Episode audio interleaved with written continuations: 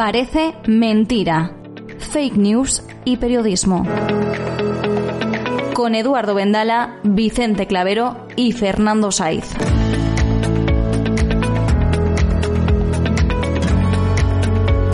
Hola a todos, bienvenidos a un nuevo episodio del podcast Parece Mentira, donde hablamos de fake news y periodismo caviar, periodismo del bueno. Parece mentira. Fake news y periodismo.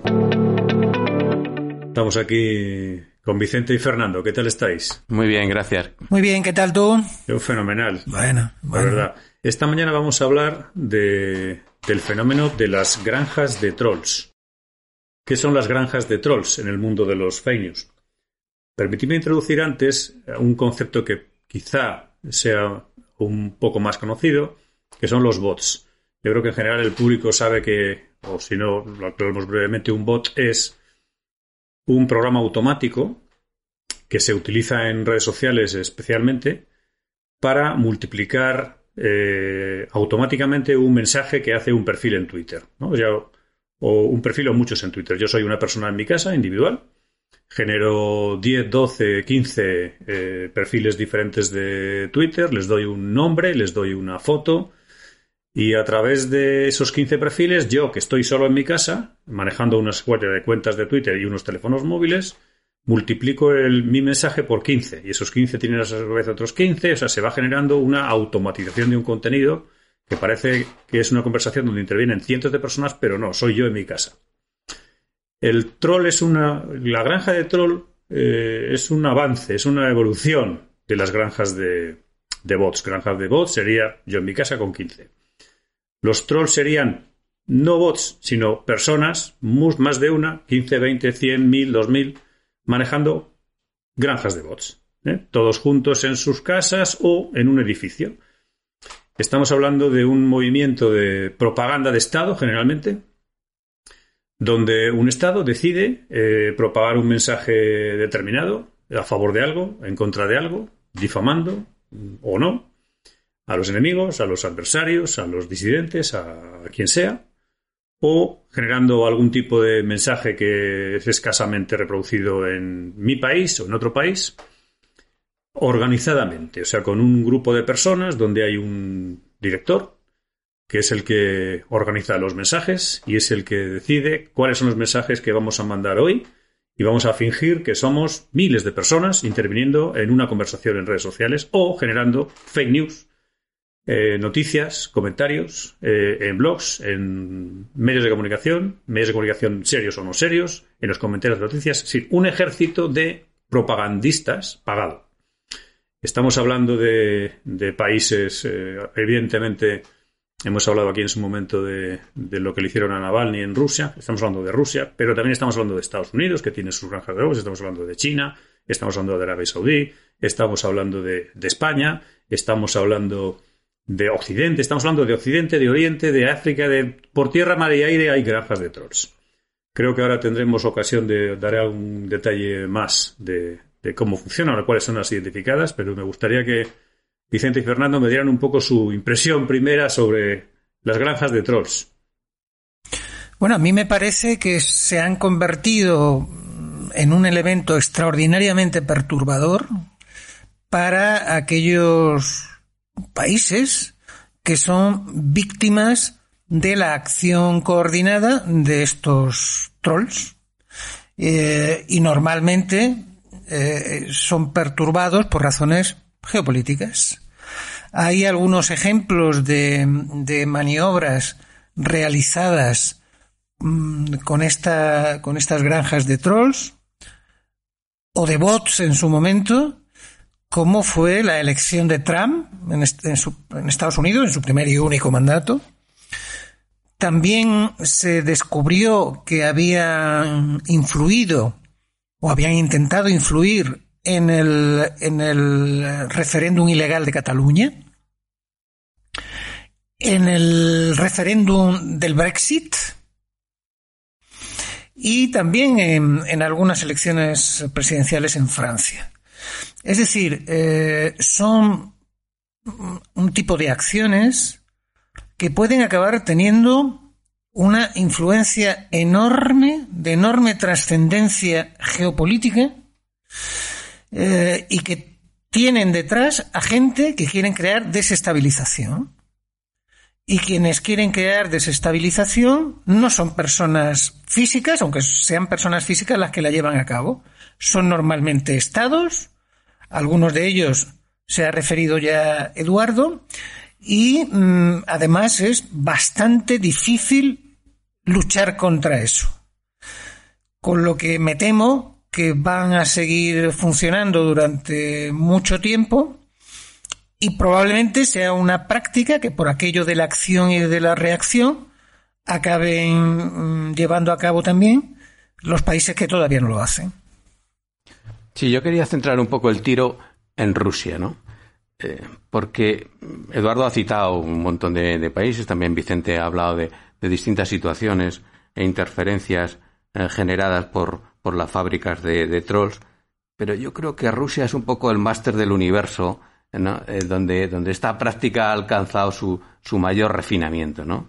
En, en Rusia en concreto hay una agencia que es eh, la Agencia de Investigación de Internet, que responde a las siglas en inglés de, de I R A, que, que realmente ha llevado uh, uh, la experiencia del, del troll a su grado máximo, ¿no? Es una organización muy sofisticada que emplea a, a numerosas personas, tiene en plantilla a centenares de personas, por lo general bastante bien pagadas, por lo general estudiantes que, eh, que tienen cierta, cierto manejo y ciertas habilidades en, en las redes sociales y que, por supuesto, se dedican a lo que eh, cualquiera puede pensar que se pueden dedicar, ¿no? A alabar la figura de, de Putin, a alabar al régimen ruso, a criticar a cualquier oponente interno o externo que tenga Rusia. Eh, es muy conocida su actividad en el caso del conflicto con, con Ucrania, ha intervenido también en, en, en elecciones, como ha dicho Vicente, en, en Estados Unidos y, y también en, en el referéndum de Cataluña. Y, y bueno, en general es un, es un, es un núcleo, uh, es una fábrica extraordinaria, ¿no? de, de creación de trolls que, que además eh, actúan con, con gran eficacia. Hay, hay, un, hay, un, hay un caso muy curioso que en dos mil dieciséis el, el I R A construyó un perfil falso a nombre de, lo tengo por aquí, de Jeremy, de Jenna Abrams, que llegó a tener setenta mil seguidores en Twitter, ¿no? La potencia de fuego que, que genera ese simple perfil es extraordinaria y te da, un, te da una idea de la eficacia de, de esta organización que durante muchos años ha estado radicada en San, San Petersburgo, pero ahora que no se sabe muy bien dónde está.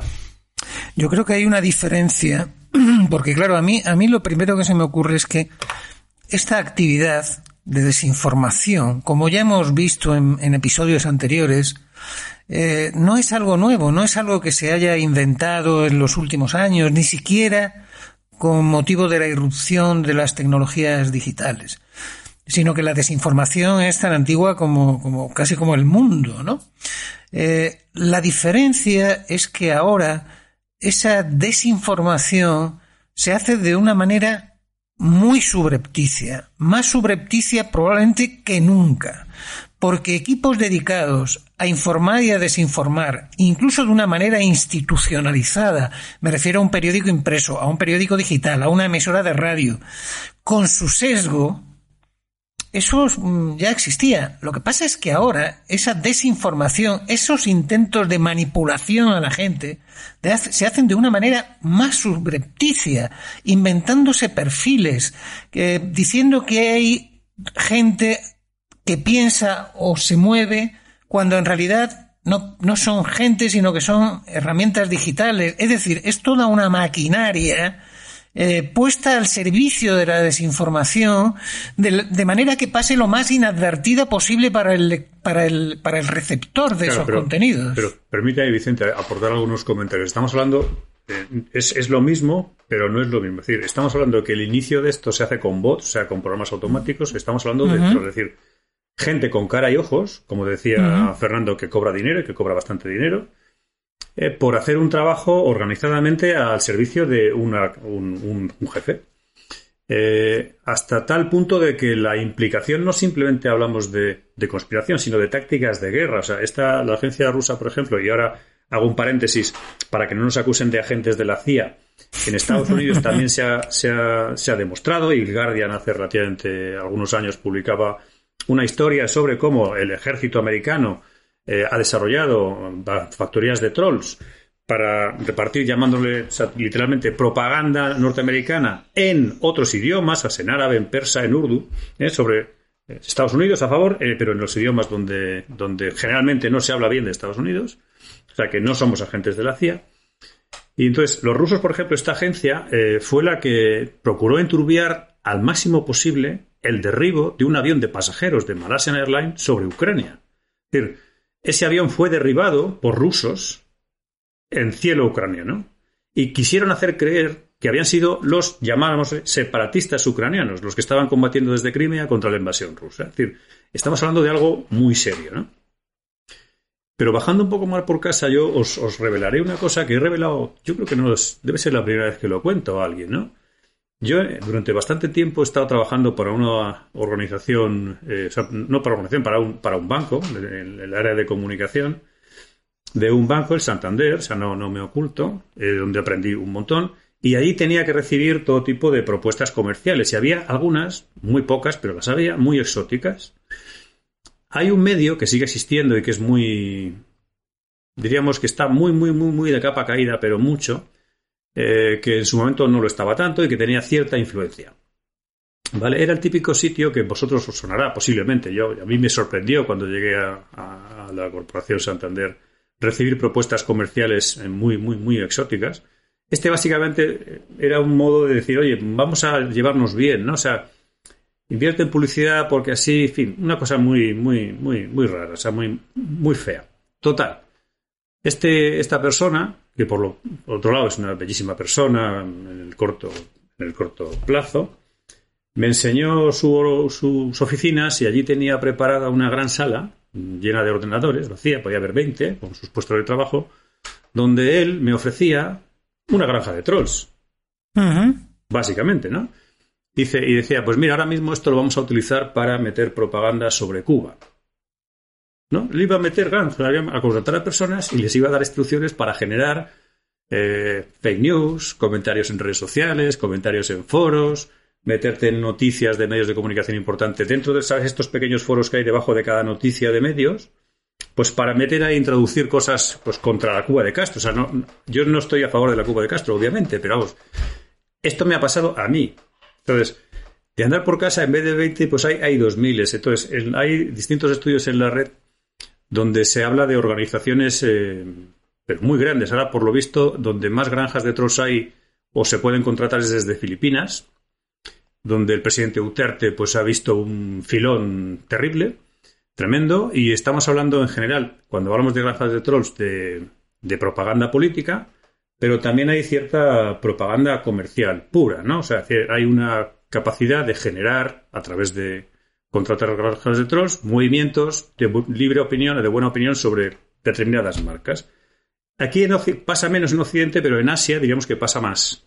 Entonces, eh, es una técnica que se ha ido eh, mejorando mucho y que ahora, eh, inicialmente eran bots, generalmente para generar mensajes o para generar que tengo yo muchos seguidores. Después se ha mezclado con las personas reales, que muchos organizadamente manejan muchas, eh, muchas eh, cuentas, y después se está manejando con lo que se llama Big Data, ¿no? Es decir, oye, todo este ejército de gente está mezclado con Big Data, que permite perfilar pues dónde están los compradores de coches de gama alta en Tailandia, ¿no? Entonces, hay todo tipo de, de sofisticaciones que van a ir llegando y que están enturbiando, creo yo, la realidad de lo que ocurre en Internet, que a mí me preocupa, francamente. O sea, yo estoy a favor de la buena actividad comercial, sin duda, y creo que el mundo influencer, eh, sobre el que se han generado dudas que yo creo que son injustas. El mundo influencer es, es eh, positivo, y es positivo si se sabe que son influencers, no si son trolls, ¿no? ¿A qué voy eso? A que hoy todavía hay un cierto debate sobre eh, qué es un troll y qué es un influencer. ¿Un troll es un troll? O sea, es alguien que no es eh, precisamente, no tiene una actividad eh, ética. El influencer sí puede tenerla. Es distinto. Sí, Vicente está dando un poco eh, en el clavo, ¿no? Eh, el, el ejercicio de, eh, de los trolls pues está más o menos eh, documentado, es muy reprobable, pero el problema es que se, digamos que esa práctica se está infiltrando hacia el negocio del marketing digital, ¿no? que, que digamos que eh, extiende eh, eh, la fabricación de, de este tipo de mensajes eh, de una manera que podemos considerar reprobable o no, en función de las fronteras eh, en las que en las que nos movamos, ¿no? Por ejemplo, hay un hay un caso, una historia reciente en, en España, de un programa que utilizó el Partido Popular, el P P, durante dos elecciones, en dos mil quince y en dos mil dieciséis, un programa informático que, eh, digamos que gestionaba las redes sociales del Partido Popular durante las campañas, ¿no? Entonces, bueno, pues recopilaba la información que circulaba por las redes, eh, pero el problema es que creó una herramienta, digamos, de ataque contra el enemigo, ¿no? Este programa tenía una herramienta que se llamaba Social Button, que lo que se dedicaba era a eh, atacar sin, sin piedad y muchas veces sin, sin, sin ninguna credibilidad y sin ninguna verosimilitud a, a los enemigos electorales, de tal manera que lo que en principio podía ser una técnica de marketing digital eh, razonable, pues acabó convirtiéndose en una en una fábrica de trolls y, y en un en una herramienta de difusión de, de desinformación, ¿no? Y lo que pasa es que eh, muchas veces estas eh, maniobras eh, lanzadas por las granjas de trolls eh, acaba teniendo su impacto en los medios tradicionales. No tengo ninguna prueba, ¿eh? Lo que lo voy a decir lo hago como una reflexión y, o si me lo permitís, como una pregunta en voz alta. Yo sigo sorprendido y me gustaría en algún momento tener una explicación al hecho de que durante estos últimos meses haya habido un castigo reputacional a AstraZeneca como el que ha habido. O sea, yo tengo serias dudas de que la repercusión de las, los incidentes sufridos por algunos, algunas personas vacunadas que han padecido efectos secundarios como consecuencia de ello sea algo espontáneo. Y no me creo, evidentemente, que no haya habido, en, en, en, basándome en eso y otras circunstancias, que no haya habido una auténtica guerra comercial entre las distintas compañías farmacéuticas, de la que, a lo mejor, un apéndice es precisamente la caída de la reputación que ha tenido eh, AstraZeneca y en concreto su, su vacuna en algunos países que, como sabéis, llegaron incluso a suspender su administración, cuando de todos es sabido que esos efectos secundarios son infinitamente menores que los que tienen algunos medicamentos de amplio consumo y a los que nadie pone en cuarentena eh, por ellos. Sí, eso, te aporto un dato que también vi el otro día en, buscando información en el web de la N B C sobre esta, exactamente este tema. No, no, no exactamente sobre AstraZeneca, sino sobre la desinformación a través de granjas de trolls eh, sobre el, eh, el coronavirus y las vacunas. Entonces, esta información eh, lo que decía es que eh, Facebook acababa de, de prohibir eh, granjas de trolls, plataformas desde Macedonia y desde Filipinas, que estaban viralizando eh, noticias de un sitio llamado Natural News, eh, porque lo que hacía era viralizar mentiras sobre el, el coronavirus. Entonces, Facebook está, Facebook no está, diríamos, difundiendo esas noticias ahora, pero sí lo están difundiendo en otros sitios. Y esas plataformas de Macedonia y Filipinas siguen difundiendo cosas sobre AstraZeneca. Dices, oye, como decía, esto es un negocio, básicamente, para algunos estados. Algunos estados son un sistema de guerra, para otros, eh, otros estados es un sistema de comercialización de servicios. Entonces, bueno, eh, eh, desde plataformas como las de Filipinas y, y, y Macedonia, son también las que han lanzado las teorías sobre el cinco G y sus, ¿no?, las torres de, de, de Bill Gates y el cinco G, que nos van a, a generar todo tipo de, mal, de, de maldades, en fin. Pero efectivamente, o sea, a mí me resulta sospechoso que se haya concentrado en AstraZeneca cuando hablamos en su momento de, de las conspiranoia de vacunas, ¿no? y que no haya habido prácticamente ningún tipo de información sobre efectos secundarios de las vacunas de Rusia o de China, ¿no? O de Cuba, ¿no? AstraZeneca está fatal, pero las demás son mano de santo, ¿no? Y pues ya a mí eso la verdad es que no me, no me acaba de convencer, la verdad. Yo he hablado antes del, del tema de Rusia, por centrar un poco el tiro, pero en realidad, eh, pues según un estudio que, que he manejado yo de dos mil diecisiete, hasta veintiocho gobiernos en todo el mundo está documentado que utilizan este tipo de ejércitos cibernéticos para influir en la, en la opinión pública de una manera como la que estamos hablando, ¿no? Me llama la atención el caso de China porque, porque también tiene un, un, una gran influencia en, en las redes, ¿no?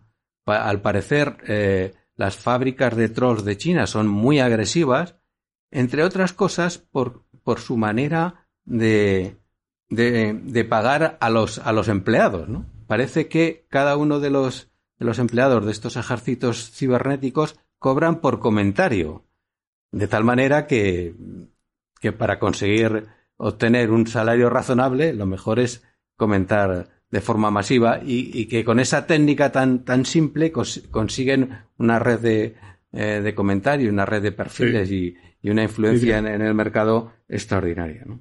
Ahí, ahí te, te aporto un dato también. Hubo uno de los que, de la agencia que decías tú, el Internet Research Agency, el, el I R A ruso, fue un periodista que al final contó lo que hacía allí, se llama Vitaly Bespalov, ¿no? Y ha salido bastante publicado. Y él contaba, más o menos, bueno, más o menos no, lo contaba así, que él tenía que hacer veinte artículos al día de unas ochocientas palabras y que luego había otra gente... Que ya está bien, que ya está bien... Y que luego había otra gente dentro de la misma factoría cuya obligación era redes sociales, básicamente. Cada uno tenía que manejar seis cuentas de Facebook, tenía que manejar cuentas de Twitter, o sea, que te, cada una tenía que lanzar cincuenta tweets al día. Eh, en fin, estaba muy organizado, estaba muy organizado. Tenían hasta un sistema de, de, de sanciones, ¿no? O sea, que tenías una media hora para comer, tenías dos tor- turnos de doce horas y media hora para comer. Si por algún motivo te retrasabas o algo, te metían una multa de quinientos rublos, que eran siete euros, ¿no? O sea que, digamos que es una organización jerarquizada muy, muy montada. Había otro caso que es curioso, que yo recomiendo si lo podéis ver en Filmin, que es el, el, el documental El Disidente, que va sobre el asesinato de Jamal Khashoggi, que era el disidente de Arabia Saudí, que fue a la, al consulado de, de Arabia Saudí en Estambul a pedir un papel para poder casarse eh, con su novia, eh, y no salió vivo. O sea, allí lo, allí lo asesinaron y al final acabaron troceando. En fin, durante, hubo una cortina de humo inicial por Arabia Saudí, pero al final se supo perfectamente. Hasta Arabia Saudí ha llegado a condenar a dieciocho personas y a cinco a muerte por ese, por ese asesinato, y quitándole la responsabilidad al príncipe de Arabia, ¿no? Pero en fin, dentro de ese... Dentro de ese documental hay una historia bastante buena sobre cómo se estaban manejando las granjas de trolls de los eh, o sea, del Estado de Arabia Saudí y de los disidentes en Internet, en redes sociales. Entonces había como dos, dos grandes enjambres, le llamaban el enjambre de las moscas y el enjambre de las abejas. El enjambre de las moscas eran miles de, de personas de Arabia Saudí difamando o generando fake news o generando contenidos contra Jamal Khashoggi y otros activistas. Y al revés, como consecuencia de eso, los propios activistas, empezando por uno en Canadá, organizan una granja de trolls llamadas el enjambre de las abejas, que tratan de combatir contra las moscas. De hecho, el, el, uno de los, el, el enjambre de las moscas es uno de los que al final ha quedado marcado como participante en el, en el asesinato de Khashoggi a distancia. Y le llamaban a este, de hecho le llamaban el señor de las moscas. Es decir, Ese, ese yo recomiendo que vean también ese documental en el Filmin, El Disidente, porque es muy, muy aclaratorio de cómo funciona este tipo, este tipo de granjas de trolls. También ha habido series de ficción o de supuesta ficción que han tratado el tema, porque esto ya es algo absolutamente voz populi, ¿no? En Homeland, yo quiero recordar también que, que hubo un capítulo, varios capítulos en que aparecen granjas de trolls, y en House of Cards también recuerdo que aparecía. De todas formas, yo quería, lo mismo que antes Eduardo eh, eh, decía algo para que no, no creyeran que estábamos al servicio de la C I A, eh, para que no piensen en Arabia Saudí que estamos al servicio del sionismo internacional, ¿eh? Eh, yo quiero traer a colación aquí una circunstancia muy curiosa y que yo creo que también es reveladora reveladora de por dónde van los tiros, ¿no? Fijaros, en Israel, que no es precisamente un país que se abstenga de este tipo de prácticas, sino que figura entre los más uh, activos en, en la desinformación, se da la circunstancia de que bastantes de los propietarios o de los instigadores de, de este tipo de operativas de las granjas de troll son antiguos expías que, que han buscado, después de su jubilación o después de apartarse del servicio eh, secreto, han buscado esta vía de negocio y entonces se venden como agencias de reputación que teóricamente se ponen a, a tu servicio para intentar mejorar tu perfil, en, en tu perfil social, ¿eh? Y en realidad lo que te están vendiendo es la posibilidad de utilizar sus servicios para atacar a quien haga falta o ensalzar a quien haga falta. Algo parecido a lo que te ofrecieron a ti, Eduardo, cuando, cuando estuviste en el, en el, en el, en el banco, ¿no? Hay que decir, por cierto, para que no queden dudas, que no admití ninguna de esas propuestas. Me, pare, me, pare, me pareció un horror completo, ¿no? Digo, oye, oye, muchas gracias, me ha encantado, fenomenal, y hasta luego, ¿no? Básicamente. Como anotación al margen, y antes de que nos despidamos, porque estamos acabando ya el tiempo de, de, del episodio, me gustaría hacer referencia a una derivada de todo esto de, de lo que estamos hablando, que es el verbo trolear. Es un verbo que se utiliza mucho en las redes sociales actualmente, sobre todo por parte de los jóvenes, y que tiene que ver algo con esto, pero no demasiado, ¿no? Eh, no sé, eh, trolear o hacer el troll es publicar mensajes provocativos, pero por lo general es más gastar bromas a través de, la, de las redes sociales, ¿no? Uh-huh. Entonces, bueno, es simplemente una, una aclaración para, para poner en contexto el tema de, de los trolls, ¿no? Sí, luego, por cierto, sí, trolear y troleo son palabras que ya están eh, admitidas, es decir, que, que se han hecho parte del acervo lingüístico. Y admitidas por la Real Academia, sí. Admitidas, sí, sí, se considera que son palabras correctas y bien formadas. Y, y bueno, en, en el fondo, ¿qué es lo, la academia? Nosotros no tenemos una academia Eh, que entre eh, de manera normativa en el uso o no de determinadas palabras, sino que lo que hace es reflejar cuál es la situación entre la población que habla el castellano, ¿no?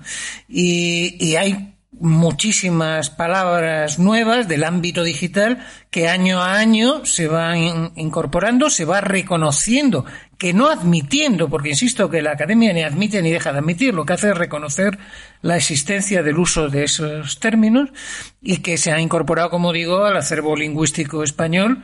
En algunos casos, fijaros, es casualidad, ¿eh? Pero en el caso del troleo, a mí siempre me recuerda, en castellano, la palabra trola. Es muy fácil de recordar, trola, porque sí. en el fondo, en el fondo, a lo que se dedican los trolls, la mayoría de las veces, es a contarnos trolas para convencernos de lo que les interesa que creamos, ¿no? Sí, sí, a pesar de que mire, yo, el significado de la palabra troll, eh, yo, yo entiendo que es el troll que nos imaginamos del folclore escandinavo, ¿no? Eso este es, de monstruo eso gigante, es. Feo, que secuestra niñas, eso se es. Las come, tiene orejas grandes, unos los ojos como inyectados en en rojo, que salían en el Señor de los Anillos, ¿no? Los trolls, un bicho muy malo y muy poco de fiar, ¿no? Que mejor lejos, ¿no? Uh-huh. Y, y bueno, o sea, trolas, me suena bien. Y eso solamente, creo que eso nos, nos queda poco tiempo, solo, solo no por recomendar, sino porque si alguien tiene curiosidad y puede buscar, no ya granjas de trolls, o sea, cómo unirse a una granja de trolls, que yo no he visto ofertas de empleo, pero imagino que las habrá, ¿no? Para encontrar empleo, pero es una salida profesional. No, pero lo que sí, alguien que tenga interés en crecer un poco en redes sociales, sigue habiendo lo que a mí en su momento me sorprendió, pero ya no, que es la compra de seguidores, la compra de likes por un precio, ¿no? O sea, eso ha mejorado un poco, pero, o sea, me refiero a mejorar en el sentido de desaparecido. O sea, no es tan fácil, pero sigues en contacto. Si pones comprar seguidores en Instagram, te siguen apareciendo links donde por módicos precios, ¿no? eh, pues, además hay un sitio, es que hace un rato es que he estado mirando, ¿no? Digo, oye, ¿Qué me, a ver, ¿qué me sale ahora? Me ha salido un sitio que se llama Storm Likes, que está en inglés, que está muy curioso porque además te pone Instant Delivery, que quiere decir entrega inmediata, ¿no? Dices, oye, cien seguidores en Instagram te cuestan dos con ochenta y nueve dólares, ¿no? En cinco minutos tienes cien seguidores más. mil te cuestan doce con noventa y nueve. No, en fin, Me refiero que hay, hay no, herramientas... No es caro, ¿no? No es caro, yo creo que está bien de precio, ¿no? O sea, vamos a tener que comprar seguidores. A nosotros no nos interesan los trolls ni los fans, queremos seguidores auténticos. Parece mentira. Seguimos con las fake news y periodismo en Facebook, Instagram, LinkedIn y Twitter. Búscanos como Parece Mentira Club. Bueno, oye, pues eh, Vicente y Fernando, creo que hemos llegado al final de, de este podcast hoy. Eh, muchas gracias a, a, a vosotros por estar aquí aguantándonos a nosotros mismos, a Chema por su producción en formato cap, eh, podcast, de formato podcast, creo que es un trabajo encomiable el que hace. Y nada, hasta la siguiente, chicos. Venga, un abrazo, venga a todos. Adiós y mucho ojo con los trolls. Y el troleo, ¿no? Y las trolas.